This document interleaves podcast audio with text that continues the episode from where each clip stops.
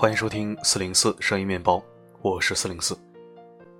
点击上方蓝色文字即可订阅我的微信电台。你来了，真好。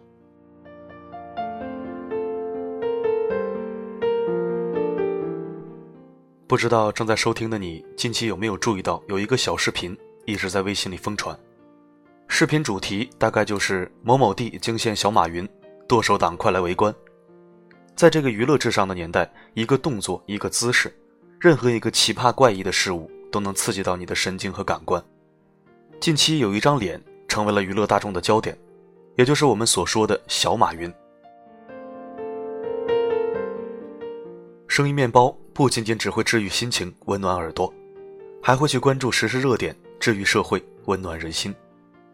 今天我们一起来关注一下这个小马云和他背后的故事，并引发深思。文章来自13少，我读你听，一起走心。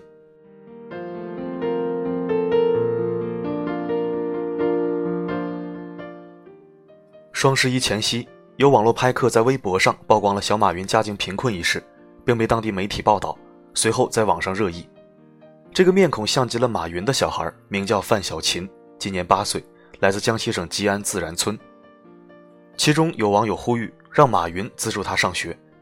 一个是电商帝国的巨头，一个是江西农村的贫苦孩子，他们在互联网这个虚拟的世界相遇，这是缘分，但不是宿命。11月9号的早晨，马云通过内部邮件表示自己愿意承担小马云的上学费用，供到大学毕业，小马云愿意读博士的话，他也会进行援助。范小琴一家5口，奶奶今年已经83岁了，患有老年痴呆症，59岁的父亲范家发左腿因早年被蛇咬已经截肢，母亲因被牛角戳伤导致左眼凹陷，剩下的就是8岁的范小琴和13岁的哥哥范小勇2兄弟。后来因为这次曝光，一时间领导重视，爱心如潮，令人为小马云一家感到庆幸，但仍然无法帮助他们彻底解决贫困问题。于是有网友愤怒了，你马云这么有钱，几个上厕所的时间就可以解决他们一家子，为什么不彻底帮一把？此刻让我想起了整整10年前孙俪资助门事件。孙俪从2002年开始资助一名贫困山区的高1学生海清。2006年海清考入上海的某所大学之后，终于知道帮助他的是孙俪这个大明星。同时初入上海的海清开始大手大脚，觉得自己虽然是贫困家庭出身，但不应该和城里来的有丝毫的差别，别人会的自己也应该会，于是多次向孙俪索求资助。孙俪一方因为他一进大学就花钱有点大手大脚而发了几句牢骚，海清也因为这些牢骚而觉得备受伤害。后来孙俪一方就决定不再资助海清生活费，海清也开始炮轰孙俪一方虚伪，说孙俪是作秀假惺惺。后来这个事件被某记者深度挖掘，并通过媒体爆出，一时间闹得沸沸扬扬，孙俪一方顿时成为众矢之的，被网友攻击，成为当年著名的门事件。在笔者看来，马云的这个举措是非常得体的，在面对网友的道德绑架时，他并没有像某些虚伪的首善一样把钱递到贫困户的手上，同时还搂着对方的肩膀对着镜头微笑拍照，也没有直面拒绝网友的挟持，公然与民意为敌。单纯的资助教育经费更是避免了上述孙俪资助门事件的可能性，他只是提供范小琴的教育费用，说穿了就是我保证你的读书之路不会因为经济问题而断掉，马叔叔只能帮你到这里了，至于以后你能走多远那就靠你自己了，我不能给你其他的特殊关照。然而11月6日起，来小马云家的人逐渐多了起来，有扛着摄像设备的媒体记者，有提着大包小包食品衣物和文具的爱心人士，也有前来了解情况的政府工作人员，还有自称爱心人士的来访者许诺要给范小琴找一个专门的老师帮助她学习，但后来拍了照摄了像就走了。范小琴现在出名了，每天都有很多的人慕名而来，拿着手机对她不停地拍，甚至暗中拍摄捕捉她的私生活。在学校，其他的小朋友更是拿她作为欺负的对象，经常在大家的围观和镜头下推倒她，拉扯硬拽她的衣服博取欢笑。而生性安静孤僻的他总是默默承受，一言不发，任人鱼肉。此时的他或许还不明白什么叫做尊严，但总有一天他会明白这样东西不容践踏。范晓琴如果没有被如此放大的关注，她或许还可以安静地过完这个童年，不必过早地接触这个复杂的社会。我宁愿她可以快乐地穷过童年，也不愿她因为一张脸被人绑架一辈子。范晓琴因为其天生的形象，一时之间成为民间的宠儿，很多的商家都盯上了这棵摇钱树。网传不少老板想拉她做代言，还带她去饭局。如此的商业行为确实太过于龌龊。他还只是一个8岁的孩子，他不明白大人眼中的商业利益，也不愿意被迫站在聚光灯下。现在他对于商家，对于大众还有利用价值，是因为他长得像马云。如果过2年，随着年龄的成长以及社会热点的消失，他的容貌也会发生改变，那么他的利用价值就没有了。大家可能又会去发掘下一个小王健林、小李彦宏，最后他可能又会被打回原形，变成以前那个又脏又臭的孩子。这样的落差会给他带来怎样的负面影响？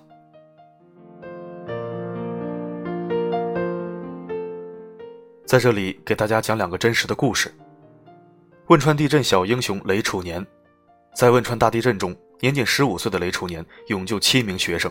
被评为全国抗震救灾英雄少年。他也因此成为2008年北京奥运会火炬手。而在2014年，雷楚年涉嫌诈骗被抓捕。当年雷楚年被成都一所重点高中免试录取，却经常逃课打牌，月花销10000元以上。由于名声在外，雷楚年吹嘘有关系，伪造公章，以帮人当空姐、进重点中学、买驾照等为名，诈骗包括女友在内的21人，共46万元。第2个故事，6岁乞讨娃王梦豪。2011年，6岁孩子王梦豪的父亲出了场车祸，脑子开刀了，腿也残了，丧失了劳动能力。妈妈见男人这样了，于是就撇下他们父子俩跟别人跑了。父子2人蜗居在郑州火车站附近的一个小破屋里。小梦豪每天去火车站乞讨，躲开城管给人下跪，讨些饭钱养活父亲。他从来不吃肉，不是不想，而是怕自己吃胖了，人家就不给钱了，爸爸和他就要挨饿了。后来这件事情被媒体报道了，爱心人士纷纷捐款。万万没有想到的是，此后他收到的所有善款全部都被父亲和后妈给卷走了，一分没留，从此杳无音信。而他的亲生母亲也仅仅只是在他成名之后露了一次面。4年后被人问起他的父母时，王梦豪眼神坚定地说，我的父母就是黑社会。现在的小马云就像一只被关在笼子里的猴子，暴露在大众面前，被观众围观，他的眼神中流露出了迷茫和不安，还有一丝丝恐惧。人们无法去了解中国首富的童年，但是可以通过窥探他的隐私来弥补缺憾，满足自己的好奇心，娱乐自己。现在他还小，无法理解这种状态，一旦心智稍微成熟一点，他也会开始觉醒，开始反抗，哪怕是只猴子也不愿意别人一直盯着他的屁股看。社会的过度报道揠苗助长，反而害了这些孩子的案例太多太多。我想，会不会有一天他也会步雷楚年的后尘，开始变得猖狂，利用自己的名声来谋利，做出一些危害社会和他人的事情。又或者会不会跟王梦豪一样，被家人或者熟人亲戚利用殆尽之后给抛弃，最后说出那句他们都是黑社会，从此不相信这个世界，一直生活在仇恨之中。大家是否还记得当年的犀利哥陈国荣？神一样的男子，唏嘘的胡茬子，那帅到无敌的反风衣，还有那杂乱的头发，瞬间秒杀了观众。他因为一组霸气外露的网络图片，与凤姐成为新时代的第一批网红。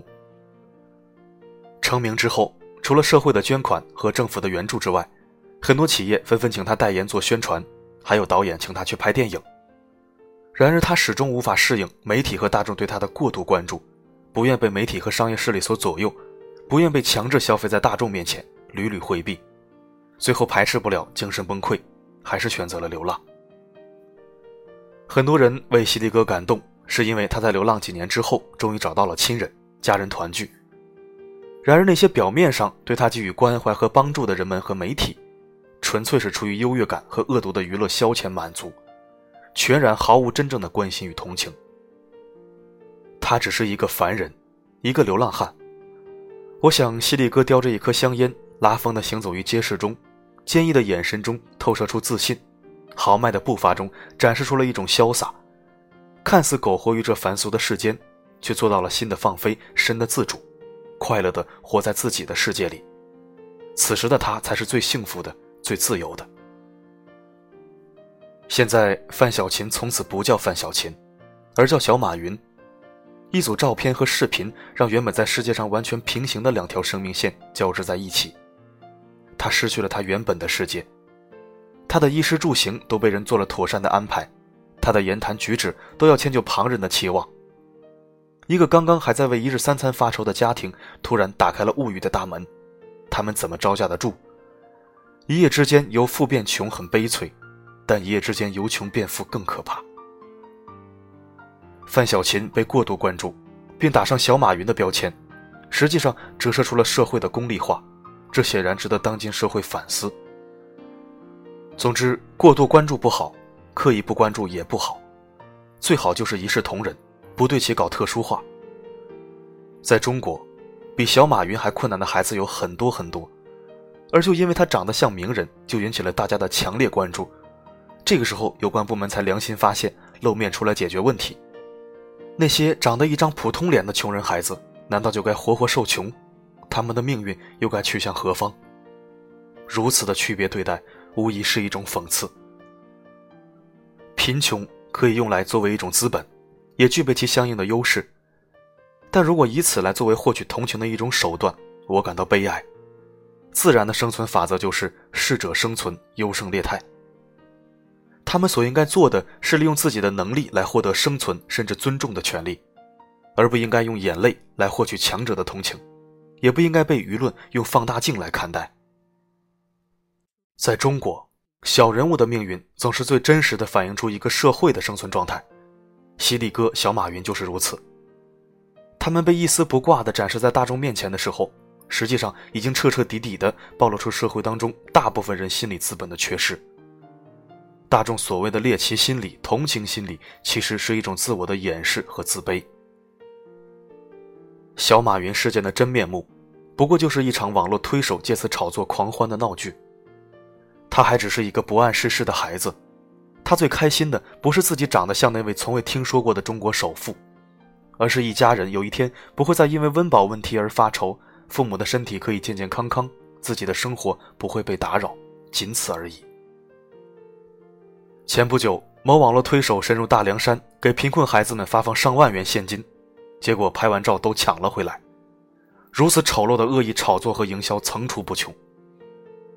如今小马云的这个机会，想必这些人肯定不会放过，长枪短炮的偷拍，糖衣炮弹的进攻，甚至刻意制造摩擦，安排剧情，制造一弹又一弹的劲爆新闻。其实早在去年，想必很多网友就曾在网络上看到过范小勤的照片，与他一起的还有一大批长得像名人的小孩，例如周杰伦、王祖蓝、岳云鹏、赵丽颖等等，但当时都不温不火，大家纯粹就娱乐逗笑一下。然而近几天小马云事件突然就一下子火了，各种照片、短视频同时在各大媒体平台同时发力，而且爆发的时间点刚好就卡在双十一前几天。如此的巧合，如果说是碰巧，我想这个理由很难说服大家。这一切都不得不让人去怀疑，这是幕后的网络推手想借双十一马云的东风来做一场炒作。小马云的喜剧却是网络时代的悲剧。一场被网络策划的高潮过后，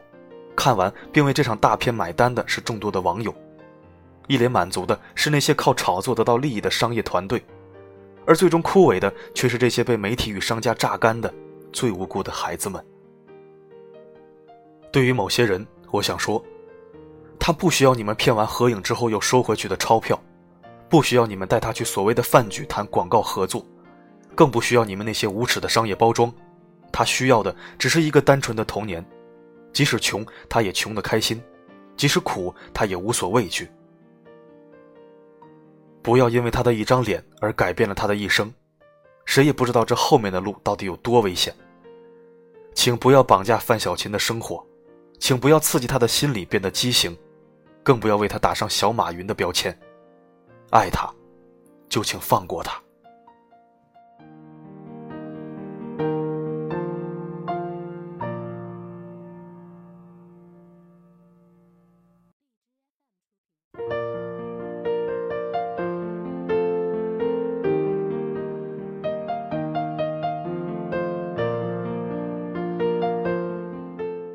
感谢收听，这里是404声音面包，一枚可以听的公众号。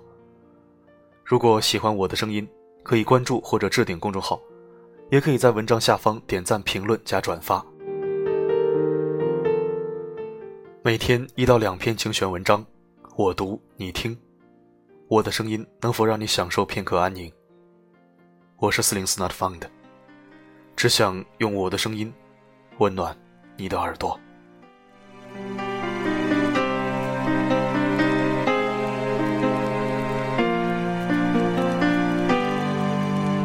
你只喜欢我微笑，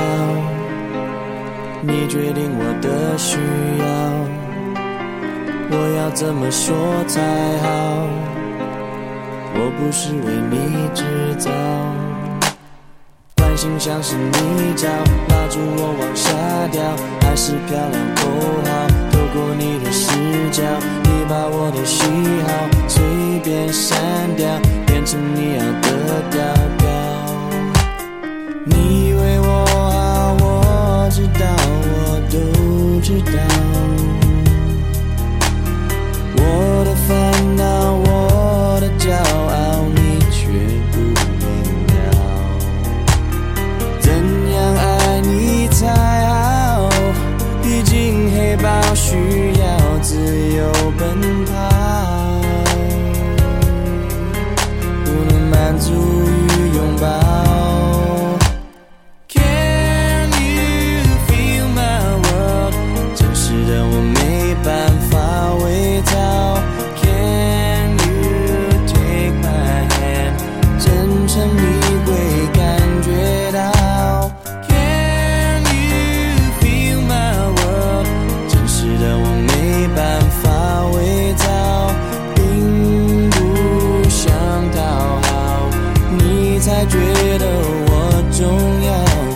你只要我有礼貌，其他假装看不到，我要怎么说才好？当我的情绪低潮，关心像是泥沼，拉住我往下掉，爱是漂亮口号，透过你的视角，你把我的喜好随便删掉，变成你要的调调。你为我好，我知道，我都知道，我的烦恼，我的骄傲，你却不明了。怎样爱你才好？毕竟黑豹需要自由奔跑。I keep coming back for more.双眼祈祷，为什么只有我的音乐能够让我依靠？我知道我的世界已经变得越来越小，跑不掉，逃不了，怎么面带着微笑？怎么面对着你才好？怎么眼泪都在掉？怎么嘴嘟着好，严肃着不是哭着就好？什么旋律在我脑袋一直转一直绕，意志力一直撑着我，再一次祷告，帮助我。